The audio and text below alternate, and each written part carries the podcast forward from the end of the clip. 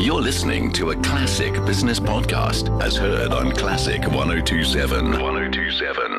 South Africa's vaccine rollout continues to be plagued by poor administration and execution. My mom registered on the EVDS system four weeks ago and is still awaiting her SMS. And while the number of vaccinations has been rising slowly, it's far below the number of vaccine doses in the country at a time when the number of new reported cases is rising rapidly again. Nicholas Crisp, Deputy Director General in the National Department of Health, argues that it's not so simple. And that's the point, really, because it should be. This in a week where US President Joe Biden ordered the US intelligence community to redouble their efforts to determine how the pandemic started, including probing whether the uh, pathogen emerged from a lab accident in the Chinese city of Wuhan, really fueling conspiracies in certain quarters that question much of the established science as we look to be considering potential lockdowns again. Treasury has also introduced a discussion paper on zero-based budgeting this week, while S&P provided its latest uh, assessment and energy policy remains remains as contested as ever as we look to provide the foundations for growth mired in political and regulatory constraints. Well, to put this into perspective, I'm joined now by Warwick Lucas, Chief Investment Officer at Galileo Asset Managers, Raymond Parsons, Professor in the School of Business and Governance at Northwest University, and Isa Mhlanga, Chief Economist at Alexander Forbes. Uh, Warwick, despite the bumbling over the vaccine rollout, chatting to Afrimat CEO Andries van Heerden this week, he really echoes what the Raubex management team are saying about a strong rebound in construction.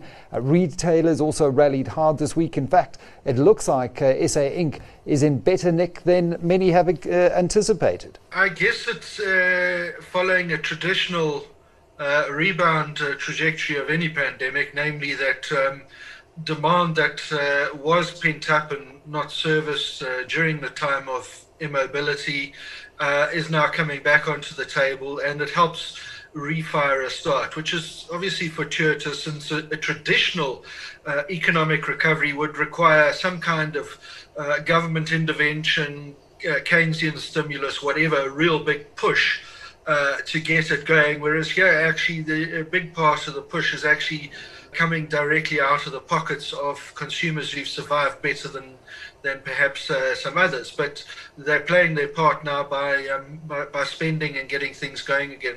So that's great. I, I, am mm. pretty happy with how that's um, rolling out.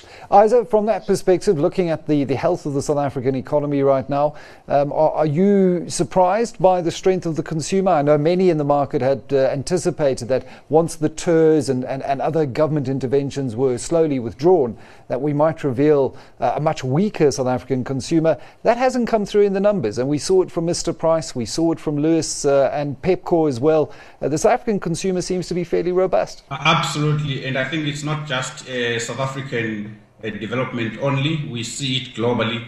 The forced savings that took place during the high, at the height of the pandemic in 2020, uh, those savings are being uh, spent. But from where we are going forward, we would expect some moderation in those spending as the savings deplete. But I think it's it's something that we see across a number of sectors as well. If you look at the uh, first quarter numbers on manufacturing, mining, uh, wholesale sales, uh, retail sales across the board. Numbers have come in much better than expected. Historically, first quarter numbers of the economy they show a contraction, uh, which is a seasonal, uh, you know, phenomenon. But for this year, we are going to see a positive growth in the first quarter because uh, of, of those, uh, you know, the, the, the, recovery that we are seeing from the pandemic recession that we saw last year. That recovery continues to to take place. Confidence is building up.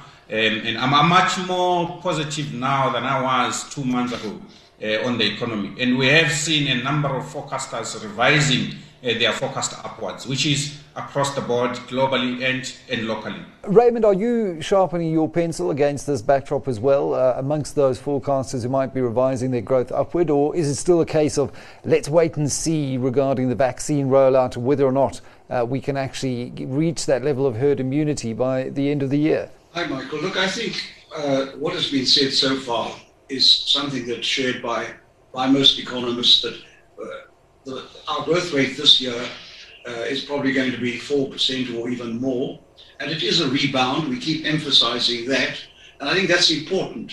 I'm inclined to repeat what I've said before.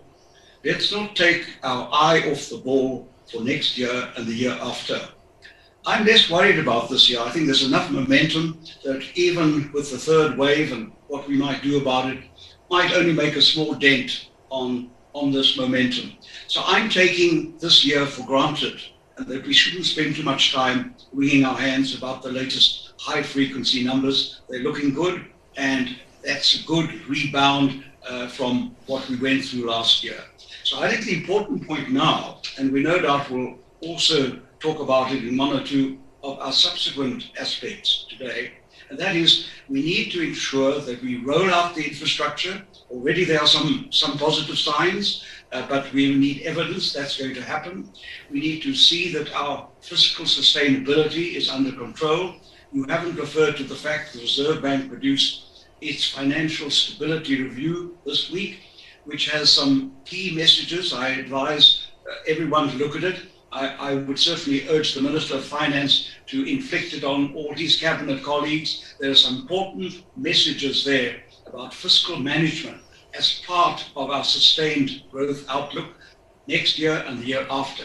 So what we want to do now is to manage the economy, manage the better news in such a way that we translate what is happening this year positively into sustained mm. job-rich growth mm. in the next few years. Mm. That challenge is the challenge that we really face. Mm. I don't think we must worry too much about our economic performance this year. Mm, it, it's in more or less in the bag. It is a snowball effect, though, and one hopes that, you know, to your point, once the snowball gathers momentum through the course of this year, that uh, continues to roll into subsequent years, and we can build on uh, that momentum and sustain it. Comments from the finance minister this week that policy uncertainty around uh, expropriation without compensation, for example, harm our economic growth prospects uh, are obvious but uh, it's welcome to hear him talking about that so that hopefully we can get some resolution and draw a line under that particular uh, issue. Warwick, against that backdrop, we've also seen the Rand extremely strong. Yeah, uh, it's uh, been under 14 for most of the week. Is this sustainable? I mean, would you be using this uh, bout of Rand strength to uh, maybe buy some dollars and move some money offshore? Or, or do you think the Rand can get stronger from here? Michael, currencies tend to have a lot of momentum, both on the upside and on the downside. And they can go from weak to strong and back again in much longer cycles than most people expect. Now, one of the drivers that is helping the Rand is obviously that the commodity cycle has uh, gone uh, reasonably positively um, South Africa's way uh, notwithstanding um, huffing and puffing from China about commodities. There's really nothing they can uh, realistically do about it because it's a whole supply demand scenario. The other issue, of course, is what is the dollar doing? And the dollar itself has been uh, on a weakening cycle and will probably continue to be on a weakening cycle unless there is some kind of development to the effect that, in fact, the inflation there is indeed transitory uh, because at the end of the day, deflating currencies are strong currencies. So, if indeed the inflation there is going to prove transitory, we'll probably find that the dollar sort of levels off um, somewhat. Nevertheless, the dollar itself has been on a very long uh, strike uh, cycle of excessive strength in the last 10 years, and it probably was due for a turn uh, for the weaker now for some time anyway. Either uh, when you look at the rand currently, uh, and I know a, a strong link here to commodity prices, and uh, this week we've we've really seen uh, commodity prices uh, come off the boil um, to retrace uh, some of the, the big gains that we've seen so far this year, and much of it on the back of what's happening in China.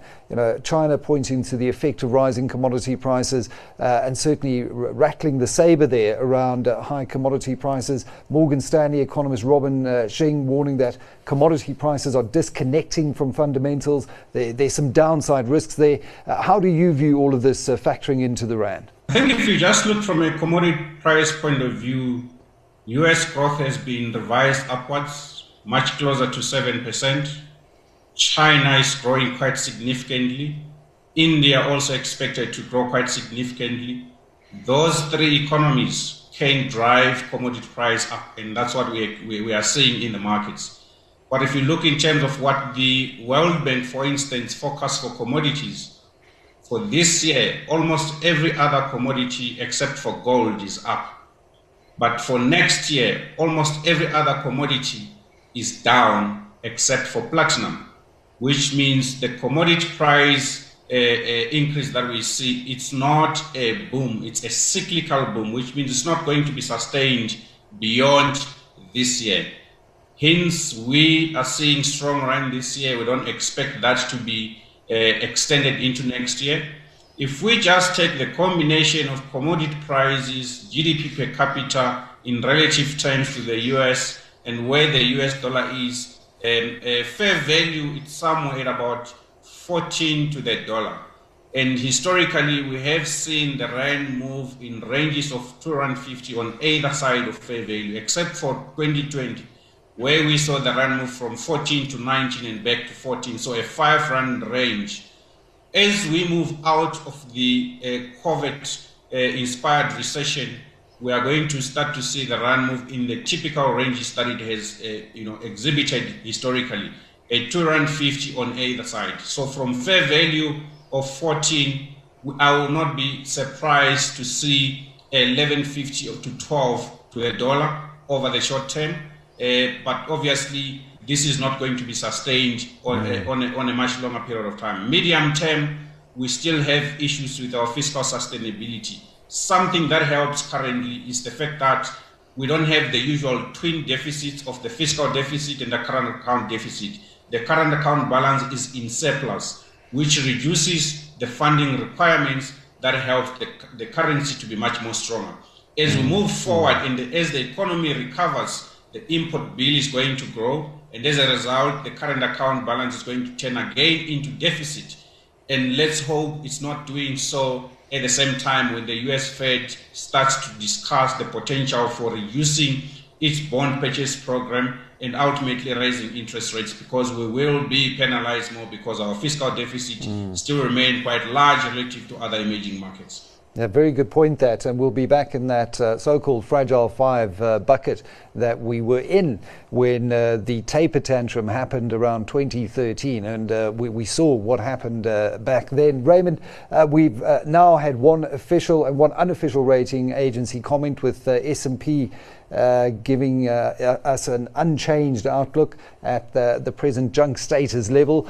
Uh, what did you mainly take away from the decision and the narrative that S&P is painting around South Africa to build on those comments that Isa was making about our fiscal sustainability? Yes, indeed, because I think what he said reinforces what I said earlier. As time moves on, we need to ensure that we have certain domestic things in place so that we can sustain our economic performance, whatever turns there may be in the world economy in the next year or so. But this, in a sense, I think comes through from, from what the rating agencies were saying.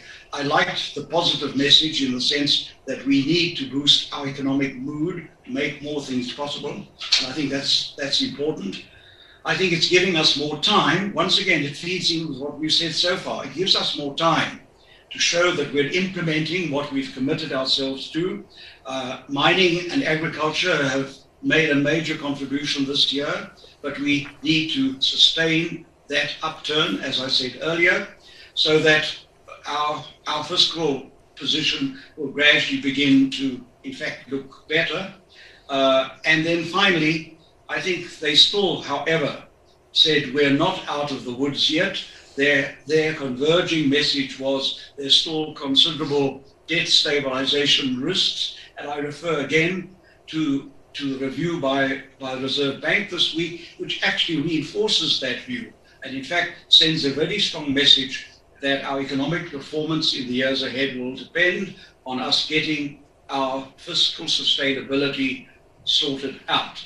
So I think from that point of view, we have been given the necessary message. In a way, you could call it an inflection point which we need to mm. capitalize mm. on. Mm. Because they will be back in six months' time to look at what we've done with, with the vaccine rollout, with our infrastructural spending, and also with this, uh, the, the outcome of the negotiations on the public sector wage bill. So those are still out there, which we need to translate into definitive and indeed tangible economic outcomes, but I'm pleased that we've been given this time and we must use it wisely. President Cyril Ramaphosa will address the nation on the growing number of COVID 19 cases in the country, as well as the measures that government is now going to put in place to curb the spread. That, uh, according to acting minister in the presidency, Khumbudzo Ntshavheni. In a post cabinet briefing uh, yesterday, Ntshavheni said that there was growing concern among Ramaphosa's cabinet around an increase in cases of COVID 19 related to uh, uh, certain provinces and also an increase in, in deaths. Uh, with an address colloquially known as the family meeting expected shortly. I hate the name family meeting, Raymond, because at family meetings we all get to talk and, uh, and question the head of the household. We can never do that with the president. I really wish he would open these up to journalists. But what can we learn?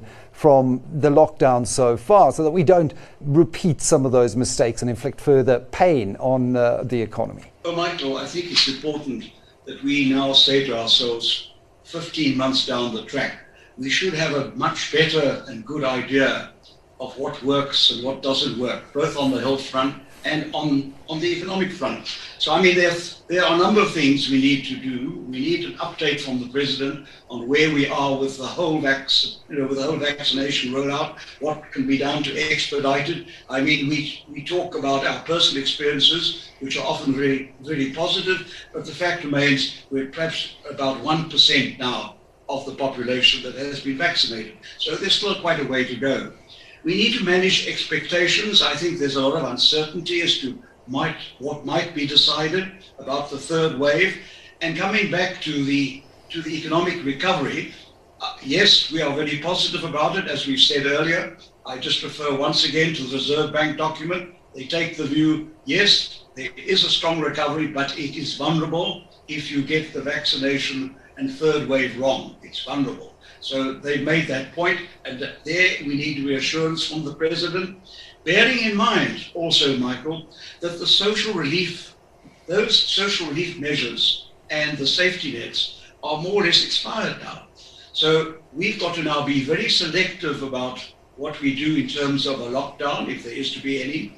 I think we must look at the at the large gatherings, those that are are, have the high, highest propensity to infect, and we must not damage our economy in the way we did in the past. So I think we've got to nuance, uh, or at least what we expect from the president is that he will nuance the strategy to deal with the third wave in the way mm. that will capitalize on the lessons we've learned. And, and in the meantime, we must build, we must build the, all hospital capacity we can to deal with what might be a worst case scenario. We don't know, although we've had warnings. But the important point is let's deal with the third wave in such a way that we've learned the lessons of how to minimize mm. the cost to the economy mm. of whatever lockdowns may follow and do not go from the frying pan into the fire. And Isa, that certainly came through in uh, SPAR's results this week. The impact of the uh, the ban on uh, liquor sales, in particular, uh, great results in Europe, uh, not so good in South Africa because of that. And we see the president referring to NEDLAC, the liquor industry's concerns about a, a possible ban on alcohol sales again. What would you like uh, the president to consider when uh, he discusses uh, the outlook with us uh, in his next family meeting to ensure that we minimize the impact on lives and livelihoods? I think two lessons from the beginning of the pandemic to now. The first one is health policy decisions are now necessarily becoming economic policy decisions because economic policy responds to the outcomes of the health policy decisions. And what we have learned over the last 12 months or so is that hard lockdowns have damaged economies the world over. We also saw it in our, in our own economy. Second quarter of last year, every other sector was impacted except for agriculture. But there were some lessons that were taken by government if we consider the second wave, which ran from November to February of this year. Only two industries or two sectors were impacted trade and, and transport. All other sectors were cushioned, which means there were some lessons that were taken. The second portion or the second lesson that we learned is uh, out of India.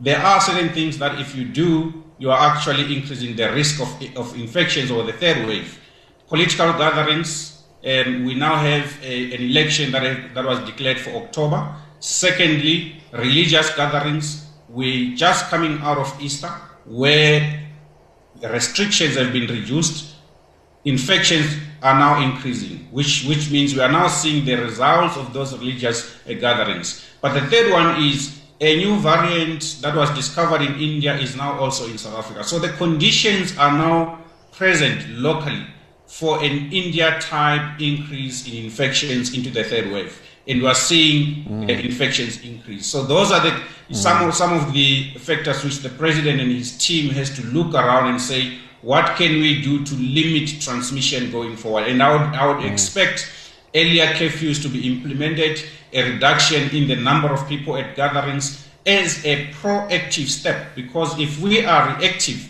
we are going to also mean it's also going to mean that our economic policy response to it is going to be reactive and we don't have the fiscal space to continue to support households uh, or, or even companies, mm. and, uh, which is going to actually damage the economy if it unfolds that way. Mm, you, you, remind me of those pictures outside the courthouse uh, for, for Jacob Zuma's corruption trial. Uh, not uh, many masks in sight, uh, very limited uh, in fact, non existent social distancing, uh, and that uh, certainly ticks all the boxes for a super spreader event. Uh, Warwick, uh, what are your thoughts and, uh, and potential concerns as we await the next presidential address on the way forward as we head into winter? winter is a high risk period. We, we, we gather indoors, and that is known to spread the virus in particular. what would you like the president to consider when it comes to minimizing the impacts on lives and livelihoods? Look, I think the one thing that we really saw with um, both lockdowns and subsequent waves, Michael, is that this uh, whole pandemic has heightened inequality. So, from my point of view, I am adamant that the impact on the poor needs to be minimized as much as possible. Um, and so, and so, I'm definitely against the lack of alcohol bans um, from the point of view that these are often low-paying jobs that um, depend on, on uh, uh, the continued sale of, of, of, alcohol. So that would be restaurant waiters, bottle store workers, alcohol industry workers, and so on. I mean, they're already living uh, by the skin of their teeth. You know, they don't need any more pressure, and we don't need the social dislocations that would fall out from it. I mean, from an economic point of view, I agree with this, uh, Isaiah, that we, we really need to focus one on super spreader events, uh, and and two, basically, we just need to, to to intervene where absolutely necessary. So, for example, you know, something like curfews, I think is pretty constructive. It's low impact. Um, in terms of interfering with people's lives and high impact in terms of uh, how it uh, promotes mm. a health outcome and I think we generally we need we, we we've this is now our third go. We need to improve our cost benefit trade offs.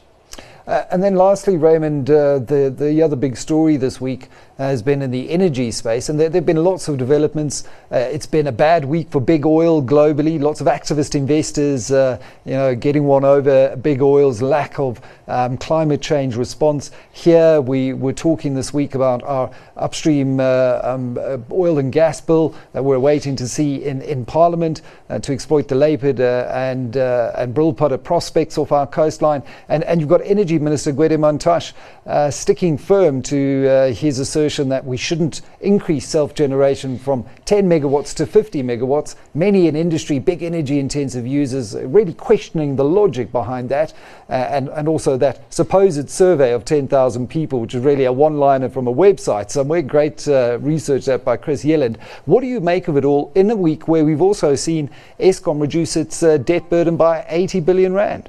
Well, Michael, I think the underlying message, of course, that comes through all our discussions whether it's the credit rating agencies or, or the government spokespeople or whoever is, if you can't keep the lights on, then you have a problem with all uh, all the other things that you promised. So we obviously have a, a vested interest in getting that right and getting Eskom right.